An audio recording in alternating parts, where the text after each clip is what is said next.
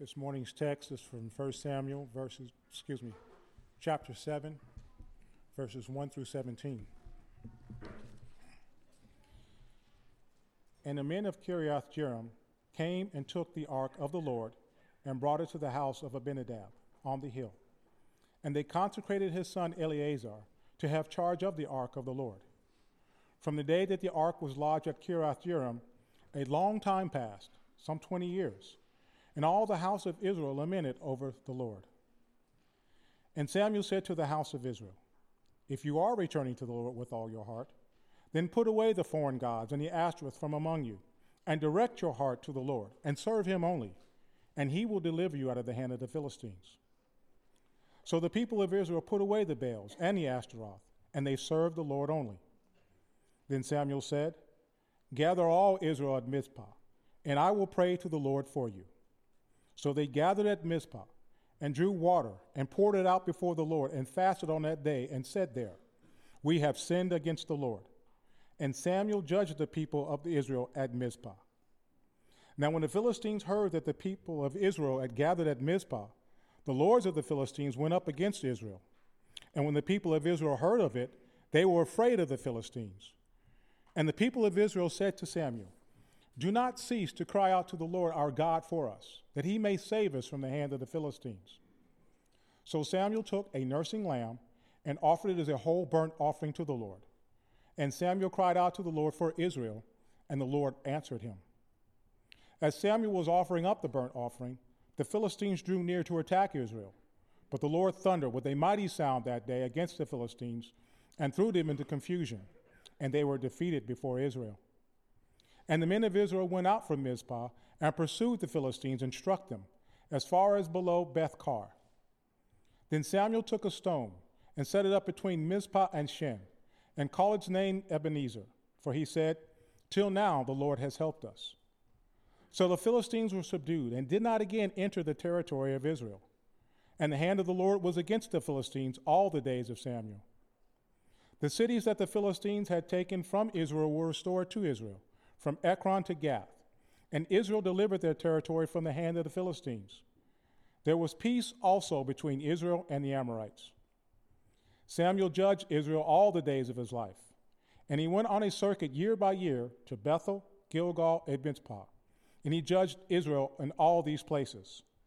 Then he would return to Ramah, for his home was there, and there he also judged Israel, and he built there an altar to the Lord. Amen. All right, today we're looking at this idea of good grief. And uh, every time I hear good grief, I think of Charlie Brown, right? Good grief. But there, there is a good grief. There's a grief that is good. There's also a grief that is bad, a grief that results in nothing. And I want to just uh, have you listen to a verse or two from last week as we see the bad example of grief that Israel displayed um, in uh, 1 Samuel 6, 19 through 20, after the ark had made its round all around the Philistine uh, world. Remember, nobody wanted the ark. Everywhere the ark went, it, it was causing chaos, and God's uh, wrath, rather, was causing the chaos. It was God's hand, the Bible says very plainly, it was against the Philistines.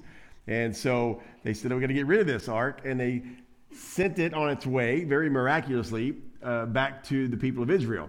And then the people of Israel um, saw the power of God, and the lack of reverence they had for the ark brought God's judgment against them as well. And here's how they responded verse 19 and 20 of chapter 6. It says, And he struck some of the men of Beth Shemesh uh, because they looked upon the ark of the Lord. He struck 70 men of them, and the people mourned. They grieved because the Lord had struck the people with a great blow. Then the man of Beth Shemesh said, Who is able to stand before the Lord, this holy God? And to whom shall we uh, and, and to whom shall he go up away from us? So the bad grief is they were broken, they were sad because God had punished them. They were mourning because of the pain of God's judgment, and yet the grief did not lead to anything good. That grief led them to say, So let's get rid of God. Let's just get rid of this ark. We've got to send this somewhere else because it's causing problems. So this is a bad example. But this week we're going to see a good example of how grief can lead to true repentance. And, and, and so let's look at our text first Samuel chapter 7, verse 1 and 2,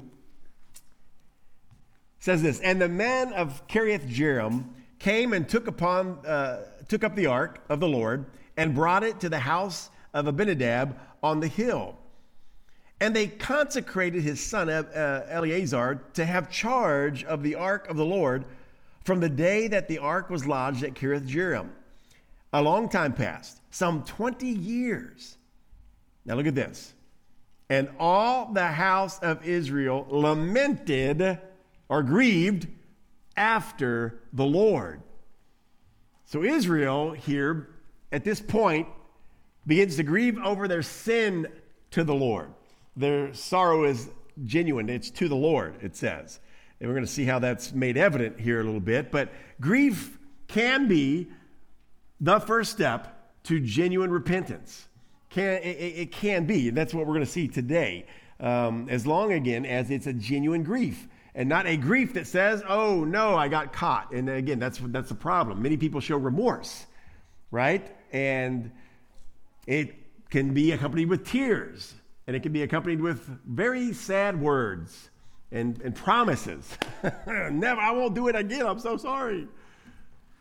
And yet, that is just remorse for getting caught, or that's just a remorse for hurting somebody else. You, so, so, so we've got to understand what our grief is and where it's leading us. So some people are upset because they hurt somebody else. And that's really why they're all upset, just, just because they hurt somebody else. What we're going to see today is that our grief over our sin should be because we have offended a holy God. We have hurt the very name of God with our sin. That should be our grief. That should be the very foundation of it. That should be the very, very purpose for the grief. Not because I got caught, not because I'm even in pain because of some kind of a bad decision, and not because I've hurt somebody else. I must have a heart for God that aches over my sin when I offend Him with my sin. These people, it says, are after 20 years with Samuel the prophet proclaiming the word of God, grieving now, they're lamenting unto the Lord. And look what happens. Verse 3 the prophet, Samuel, basically says, Well, if you're really grieving, prove it. prove. Prove it. Are you really grieved over your sin? Are you really broken over sinning against the holy God? Then prove it. So even this prophet shows us this wisdom. It's not enough to hear somebody say, I'm sorry, and then cry, and then weep, and give flowery speeches of why they'll never do it again. That, that wouldn't faze Samuel one bit. He, he says, No, if you're really grieving about your sin, prove it. Put your money where your mouth is, is what he says. Look at verse 3. And Samuel said to all the house of Israel, If you are returning to the Lord with all your heart, then put away the foreign gods and the Ashtoreth from among you, and direct your heart to the Lord and serve him only exclusivity. Your allegiance must be to God and to God alone, and He will deliver you out of the hand of the Philistines. So here we see a remnant, just an echo of the covenant of God's grace. It is a covenant of grace, but it's also at this point in the Old Testament this, this, this works related in the sense that God says, okay, my people, if you keep my laws, if you obey my commands, if you love me with all your heart, soul, mind, and strength, then I will deliver you from your enemies. Then I will bless you. Then you will have life.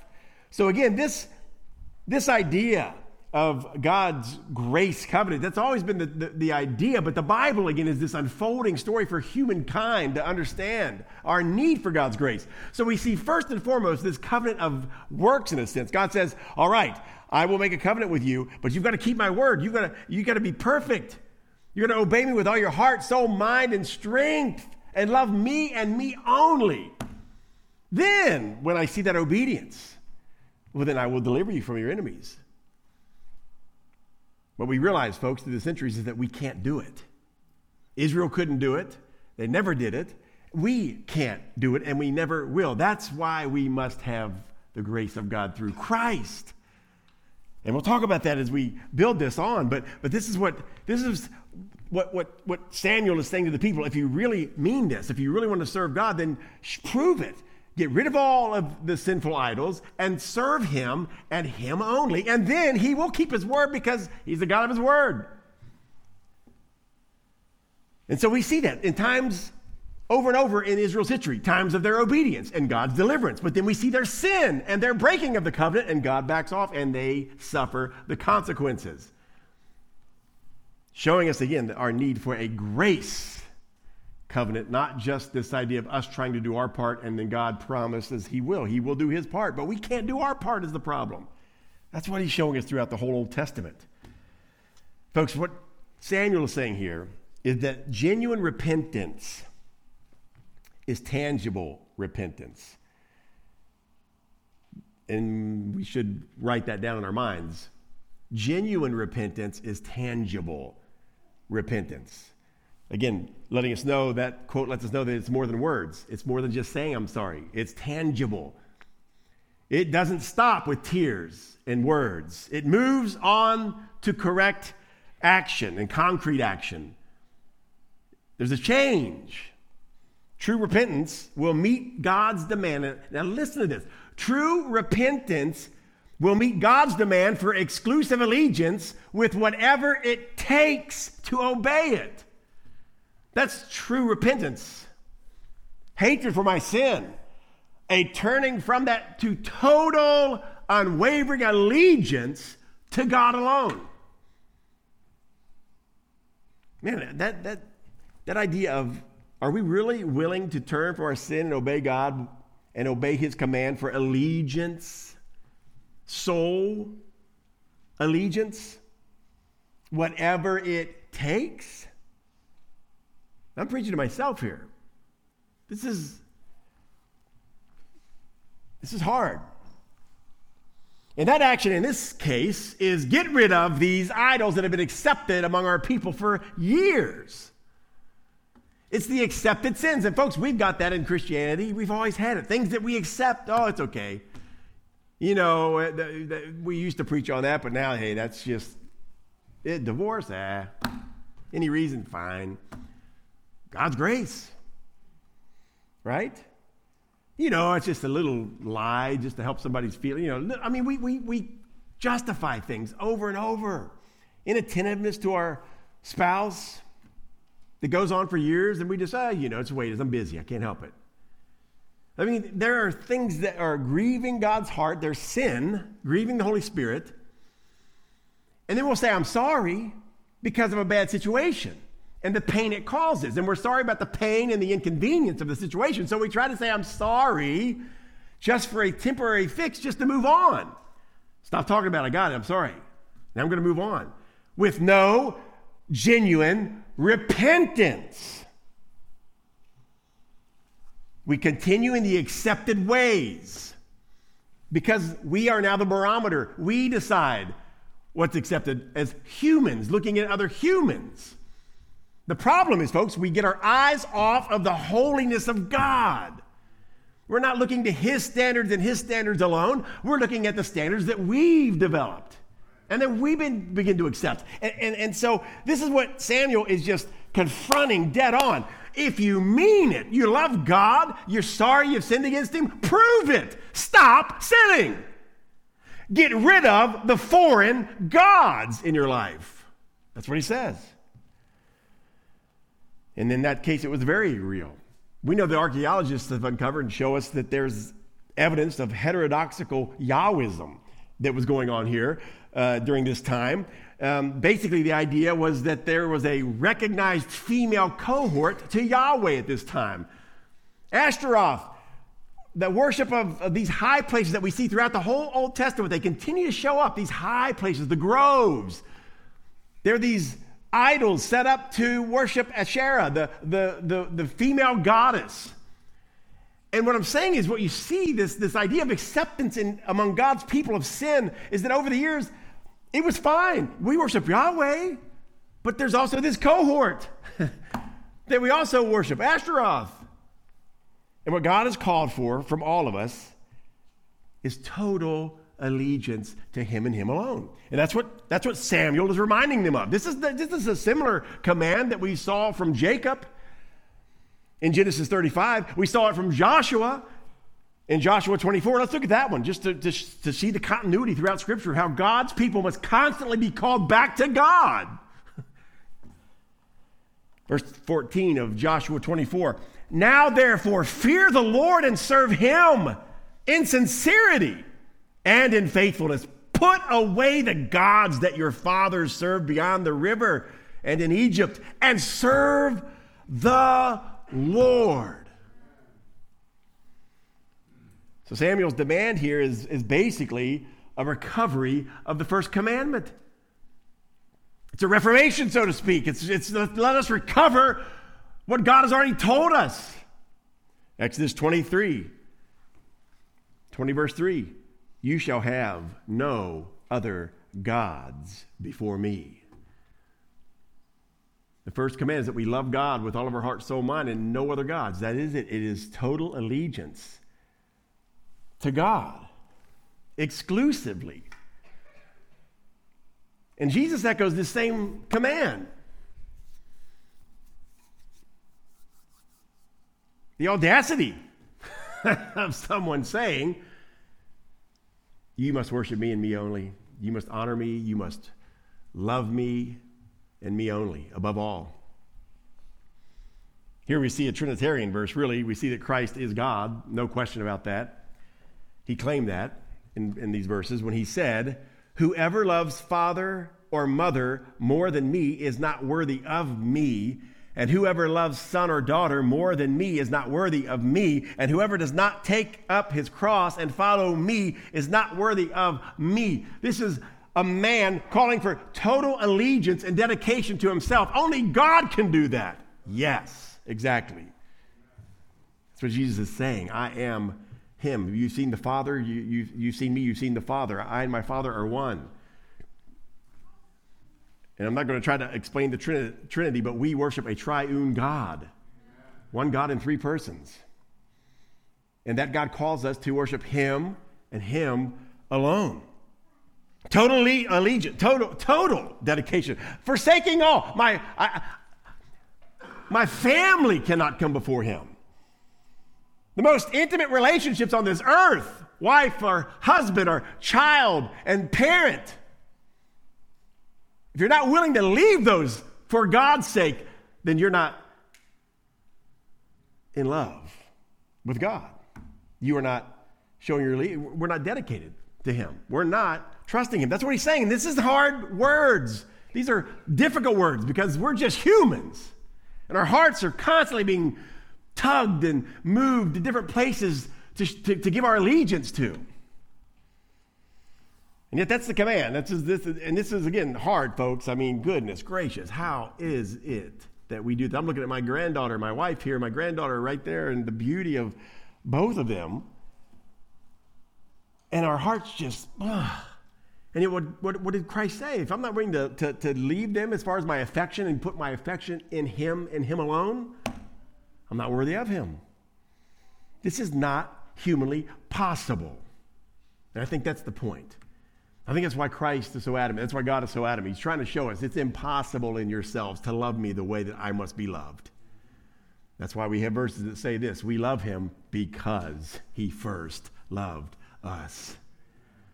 He put this love in our heart. He bestows his love in our heart that we may bestow it back to him. That's grace.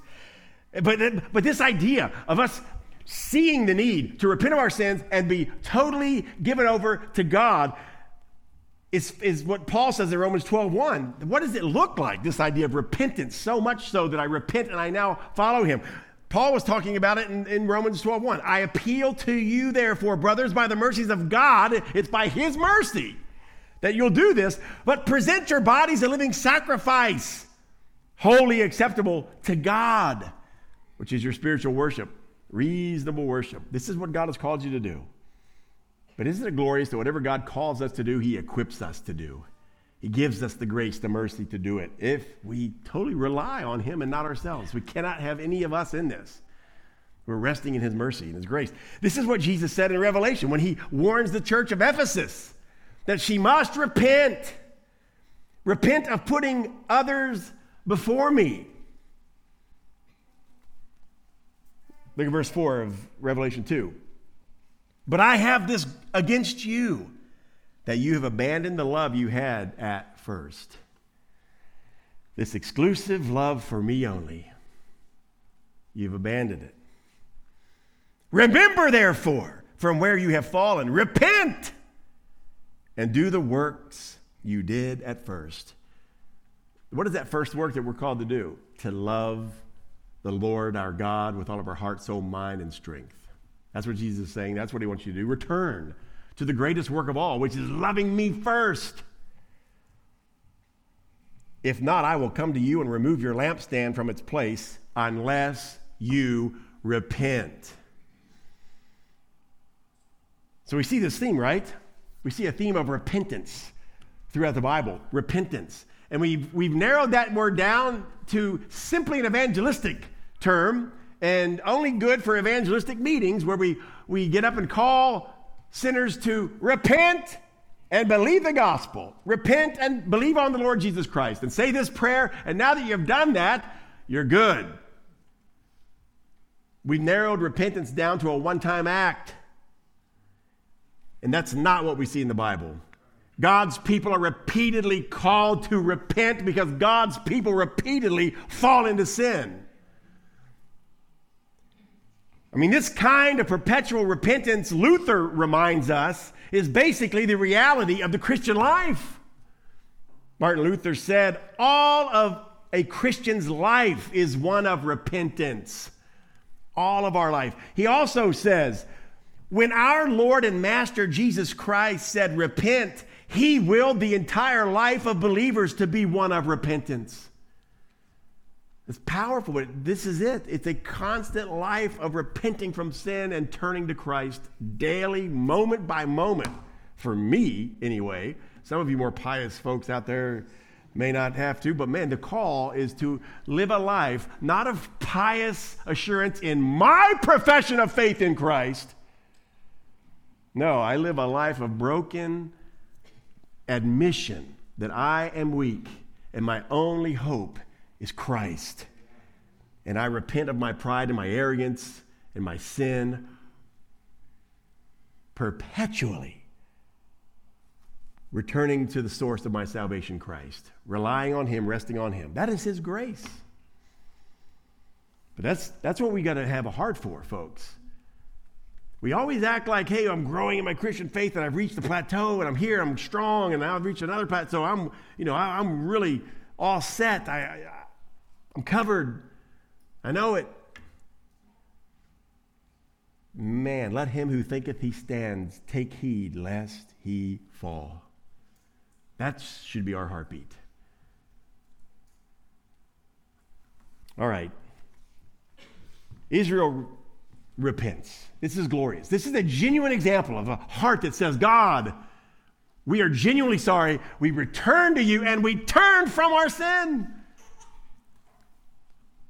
Look at verse 4. So the people of Israel put away the Baals and the Ashtaroth, and they served the Lord only. What an encouraging verse.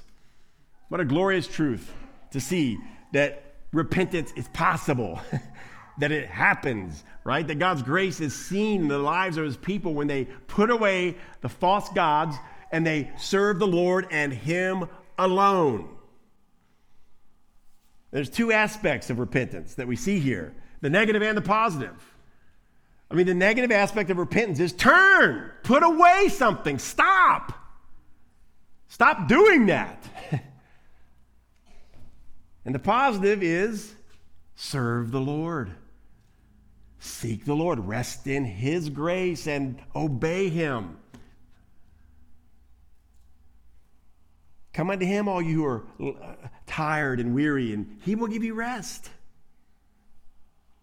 His yoke is easy, his burden is light. That's, that's the positive part of repentance. And look how they display. Israel displays this genuine repentance and faith tangibly. It's a tangible repentance, not just a, oh, I'm so sorry, boys.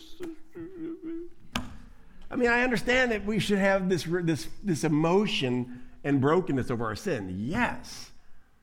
But it can't stop there. Genuine repentance is tangible, there's evidence, it, it moves to concrete action. Look at verses 5 and 6. Then Samuel said, Gather all Israel to Mizpah, and I will pray to the Lord for you. What a glorious picture of this intercessory prayer. As, as Samuel now is a foreshadow of Christ, our great high priest, who ever lives to make intercession for us. And boy, am I glad he is. Again, that's part of my salvation. My faith is not in me at all, folks, in any of this. It's all of God, from beginning to end. And knowing that every day, for the rest of eternity, my security is in the prayers of Christ. Do you know why? Because the Father always answers the Son's prayers. And Christ is praying for us if we're His. That's amazing. And that's what Samuel does here. He says, Come, gather, I'm going to pray for you. As, as this prophet of God who's been placed here to represent God to you and you to God, kind of this mediator. Again, this picture of the great mediator, Jesus Christ, the one mediator between God and man. So they gathered at Mizpah and drew water and poured it out before the Lord and fasted on that day and said, We have sinned against the Lord. And Samuel judged the people of Israel at Mizpah.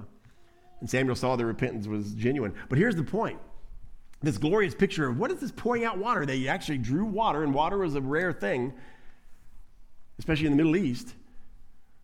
And they go to the well, they draw water, they bring it, and then they, instead of drinking it, they pour it out. And they fasted before the Lord. What is that? That's a tangible evidence that, Lord, we are sorry and we are we are broken before you. And, and, and they're saying, God, your sustenance, your sustenance is more to us than any other sustenance in this world. We need you more than water. We need you more than food. We need your grace. And that's what repentance is for us, folks. When we say, whatever this is I'm hanging on to in this world, whatever it is I'm finding my joy in, or some kind of thing that's sustaining me, I turn from it because, Lord, you're the only sustenance I need. That's the picture.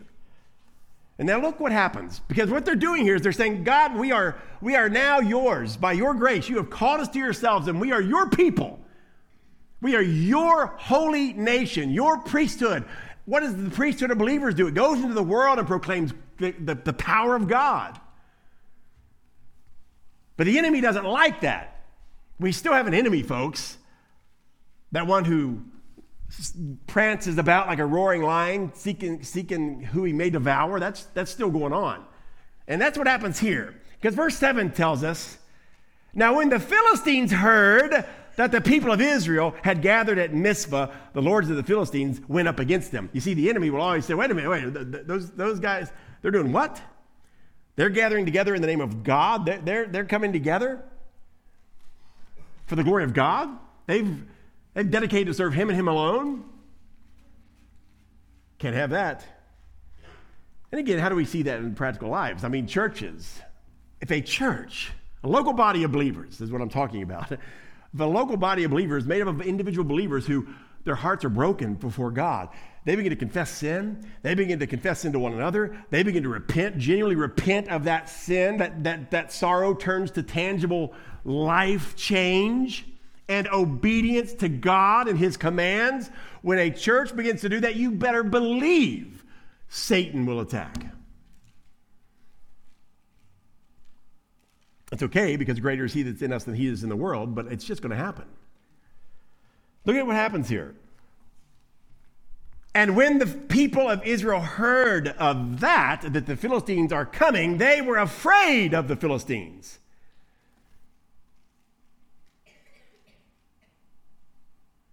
And one of the interesting things here is that we learn is that repentance and obedience to God do not always guarantee absence of trials.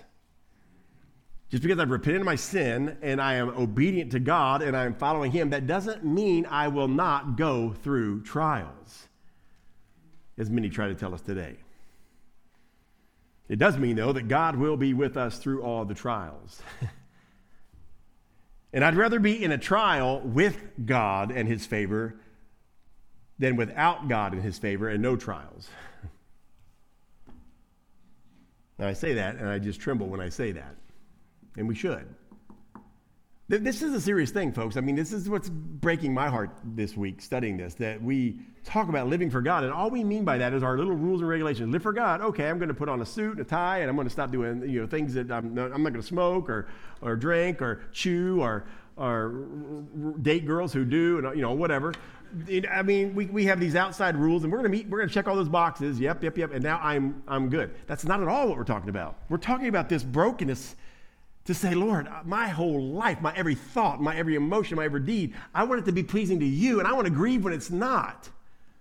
And there really is no standard that we can ever achieve in this life where we can say, Look, I've arrived as a good follower of Christ. In this life, we're never going to reach it. Otherwise, you'd be glowing. There'd be something, you'd be floating off the floor. You would be glorified.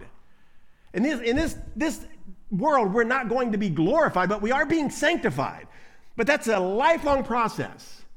So, what I'm trying to tell you is stop being arrogant. Thinking that, well, I've been a Christian for 20 years, I've read my Bible every year during that time, I've been faithful to church and blah, blah, blah. Man, you've got, we've got to admit, I mean, I've been pastoring for 28 years, preaching for over 35 years. And if, if, I feel like Paul, if anybody could boast, I, I could boast more. Man, I have got so many hidden stinking sins. I am broken before God.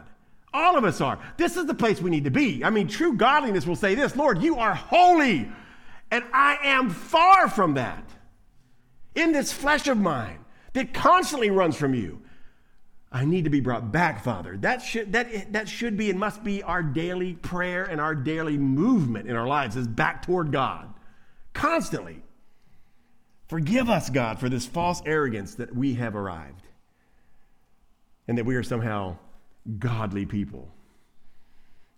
Judgment begins in the house of God because God's people are the most sensitive to his holiness. I mean, Christians of all people should be the most repentant, not the, not the sinner out there far, far from ever even knowing who God is. It's those who have got a glimpse, gotten a glimpse of his holiness, that are forever plagued by their own sin and constantly drawn back to his his holiness and his need, our need for his grace. So look at verse 8. The people, it says, are afraid. But look what they do in verse 8. They display again this genuine, repentant heart that acknowledges their need for God. Verse 8. And the people of Israel said to Samuel, Do not cease to cry out to the Lord God for us.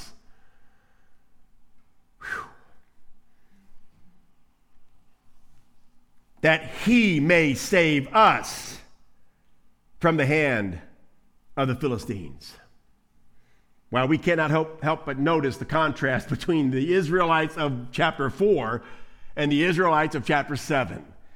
Because the Israelites of chapter 4 had this lucky charm faith in God. Let's just bring the ark. Hey, we'll bring the ark of the covenant, man, and we'll, we'll overtake these enemies. Let's just, you know, the power of the ark is going to save us. Now, this, this group says there is nothing to save us but God. Nothing. We're helpless. I mean, this group, this Israel, sees their helplessness and can only resort to desperate prayer. Now, that sounds desperate. sounds like, oh, that's, that's such a small thing. That is the place God wants all of us desperately in need of His grace and relying on Him every moment of our lives in every endeavor. Ralph Davis, Dale Ralph Davis, says, says it like this. I love this quote. Sometimes the Father may box us in, place us in a situation in which, one by one, all our secondary helps and supports are taken from us, in order that defenseless we may lean on his mercy alone, more and more God's people must walk the way of desperation, prayer. Once we see this, we will no longer regard prayer as a pious cop out, but as our only rational activity. I mean, prayer is not some last ditch effort. Better pray. We've done all we can do. Better pray. Prayer must be our only rational action in life. the only thing we can do is cry out to the sovereign God who can do something about things. The only thing we can do is rest in the one who gives us our life. Where else can we go, Lord? The disciples asked Jesus. Only you have the words of eternal life. So let us cry out to God. Lord, give me the strength to trust you. Give me the strength to love you. Give me the strength. Restore the joy of thy salvation. We never stop praying that. That's what repentance is genuine repentance. And the glorious thing about this story is that we see God does what he says he'll do. He's a covenant keeping God. And so notice verses 9 through 11. So Samuel took a nursing lamb and offered it as a whole burnt offering to the Lord. And Samuel cried out to the Lord for Israel. And the Lord answered him. And Samuel was offering up the burnt offering. As he was offering that offering, the, the Philistines drew near to attack Israel. But the Lord thundered with a mighty sound against the Philistines and threw them into confusion. And they were defeated before Israel. And the men of Israel went out from Mizpah and pursued the Philistines and, and struck them as far as below Beth Car. God is only doing here what he promised to do to Israel. Now we got to understand again, I think many times our prayers are out of context sometimes because we're reading scripture out of context. A lot of times we go to the Old Testament and read a verse that was specifically written to Israel during this time of God's economy, of this, this covenant. And, and we say, oh, if I do this, then God has to give me victory over my enemies and pour wine into my cellars and give me great produce and great, um, you know, prosperity. Well, we have to be in context here. I, I said this at the beginning. The question I have for you, Christian, who prays, Lord, I've repented and returned to you and keep your word to me that I'll never get sick. I won't catch these diseases. I won't get the diseases of these other nations, and I'll be prosperous all the time, and nothing shall ever befall me. Well, my question to you is are you perfectly keeping the covenant of God? Because that's the only reason he has to answer that. That's, that's the context of the Old Testament. I've already said it. God said, okay, people, you keep my word, you keep my commandment, you seek me with your whole heart. The, the times you do that, I will bless you. My question is that, that was so rare. It, it, it, it didn't last. Why? Because it can't. And thank God that God now as we see in this New Testament, New Covenant of grace, He works by grace in our lives. Thank God for that. But He still, nonetheless, calls us to repentance. So notice what's going on here. God does what He said He would do. In this case of this, this covenant with His people, they returned to Him, they, they got rid of the gods. Their whole heart for that fleeting moment was dedicated to God, and God delivered them.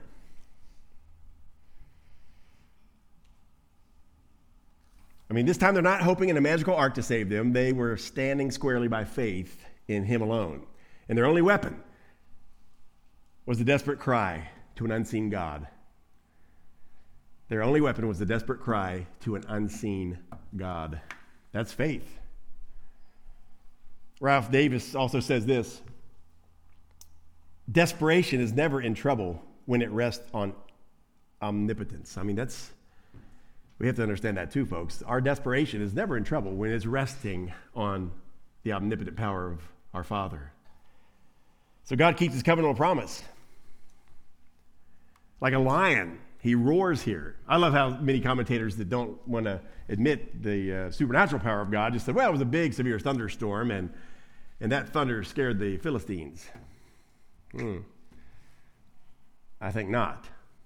I think we have here, obviously, is the power of God. I mean, I haven't seen too many armies afraid of a thunderstorm. And it doesn't even say it was thunder. We, it says the voice of God thundered. This was a supernatural power of God working on the behalf of his people. Now look at verses 1 through 7. He says, and this is, oh, I'm sorry, Deuteronomy 28. This is where it says, where I was telling you, God's simply doing what he said he would do. He said back in Deuteronomy 28, and if you faithfully obey the voice of the Lord your God, being careful to do all his commandments that I command you today, the Lord your God will set your, you high above all the nations of the earth. The Lord will cause your enemies who rise against you to be defeated before you. They shall come out against you one way and flee before you seven ways. And God was just keeping his word there, his covenant to his people, which he does keep his word to us. And, and, and so you said, well, then you just said, though, that was Old Testament, that God may not always give us the healings and, and the prosperity. And this is true. And that's okay. But here's what here's where we, we miss that because we say the prosperity and the gifts of God have always got to be some material blessing in this present transient world. More money, better job, perfect health, I submit to you today that God keeps his covenant with us, giving us even more riches than those things. The rewards of repentance are glorious. The rewards of faithfulness to God are glorious. And yes, folks, there are rewards. Yes. I mean, look at this. Look at verse 10. We're going to see it in these closing verses. Look at verses 12 through 14. This is how it's coming to going to apply to us when we today repent. Look at some of these things. Then Samuel took a stone and set it up between Mizpah and Shen and called its name Ebenezer. For he said, Till now the Lord has helped us. Ebenezer, God has helped us. He's saying everything that's happened till now, God has done. So we're going to worship him. We're going to put this stone up to remind us. So the Philistines were subdued and did not again enter the territory of Israel. And the hand of the Lord was against the Philistines all the days of Samuel. The cities that the Phil- now look at this. The cities that the, that the Philistines had taken from Israel were restored to Israel, from Ekron to Gath. And Israel delivered their territory from the hand of the Philistines. That means they took back. They took back their territory. There was peace between Israel and the Amorites. But the big takeaways here are the things that actually apply to us? You say, how does that apply to us? Think about this. Things we see in this text is that true repentance results in what? It really results in revival. Revival. Because only God's, I mean, when you think about this, if I am a believer in Christ and I have been given life, and then I sin, well, I kind of have, have, have, have moved away from God and I'm lifeless in myself. I, am feeling, wow, I, I missed this power source because I'm trusting myself now. I've moved away. But revival is to revive something that is alive, but now it's, it's revived. It's weak, but it's revived. And that's what happens when we turn from our sin and we repent. We are revived. I like this the idea of restoring the joy of God's salvation. I think that's the definition of revival. What is revival? It's God restoring his joy of his salvation to the hearts of his people. When we repent and are revived, every time we confess our sin, right, and turn from it, it's like taking a long drink at the fountain of God's never ending grace. I mean, this, this is why we must repent constantly. We constantly must drink to the fountain uh, of life, which is Christ. So, three ways this affects us. All right, what we saw in that text is this three ways that this repentance, if we repent, here are the three ways it affects us. Number one, it, we, we have relief. There was relief. Did you catch that the, the, the Philistines never again, as long as Samuel lived anyway, attacked them? They had relief from that thorn in their flesh. Relief that I don't have to fight my battles. When I when, when I repent and I'm in fellowship with my Savior and I'm walking with Him, I have a relief knowing that everything is from Him and He is my Savior and He will take care of me. Again, it doesn't mean there's not going to be battles, and it doesn't mean there's not going to be trials, but I have this relief knowing that I don't have to fight those things in my strength.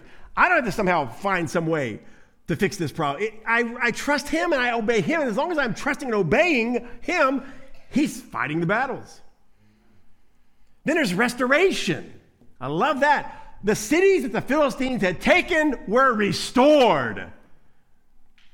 The enemy loves to take things from us. Satan wants to take our joy, he wants to take our peace. He's constantly cro- uh, crouching. He's crouching at the door, the Bible says. Sin is crouching at the door, just waiting to somehow take something from us. And that's what it does. It's a thief. Satan is a thief. He's come to, to, to destroy and to steal.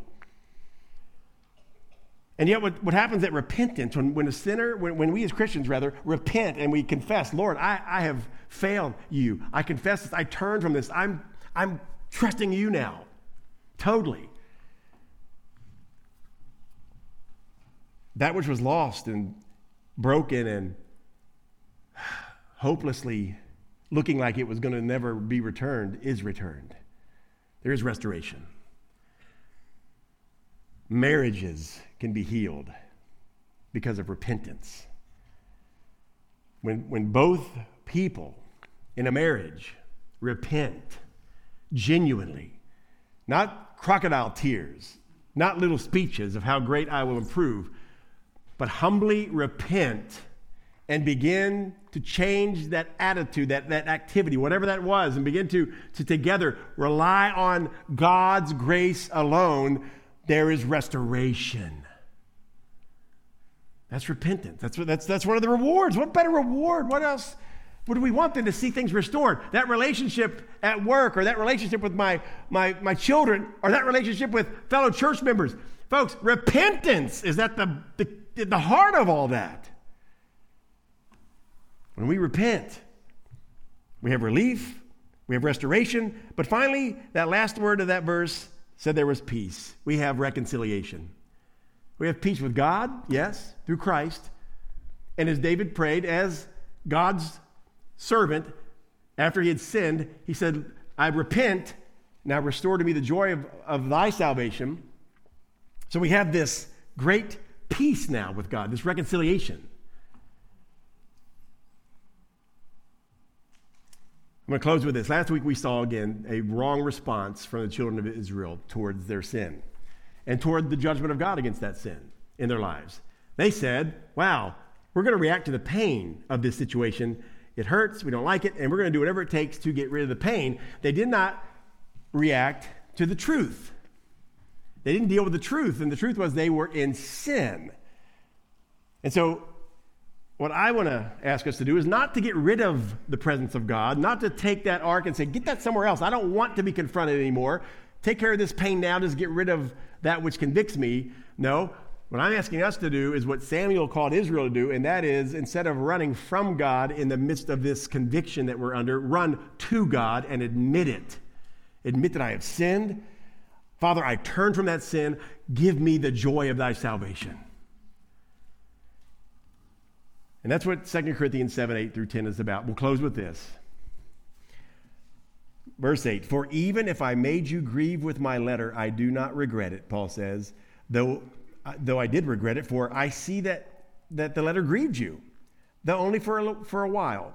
As it is, I rejoice, though. Look at this. As it is, I rejoice. Not because you were grieved, but because you were grieved into repenting.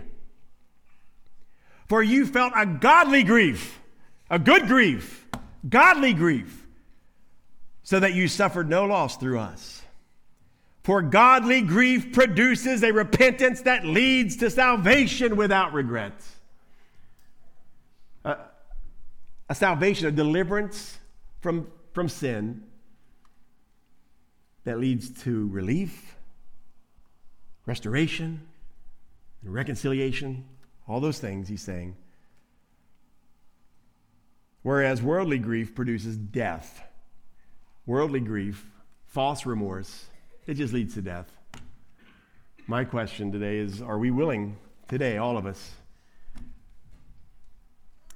to, to, to respond to the truth that we sin constantly? Are we going to keep pushing that conviction away? So that we can continue to sin? Or will we run today towards the presence of God by repenting from that sin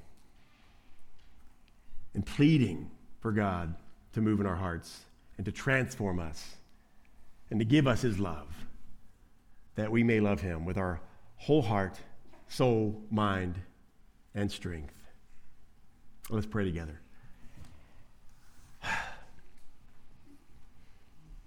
Our Father God, I come to you today desperate. Because honestly, in my human heart and mind, I don't even know what I preached today. I don't even know how to ex- express these things in my flesh. I know my sins. Father, I confess and I repent and I pray that you give me this godly hunger, this thirst for you. And I pray, Father, for my fellow believers here, that they will also be broken by, by the preaching of your word today. Because we can express this in human terms. It's not a human thing, it's contrary to us. Only you can do surgery in our hearts right now and make anything I said effective. But Father, we rest upon your word, not my words, your word. May you have your perfect way in your people's lives today. And may you be glorified. In Christ's name we pray. Amen.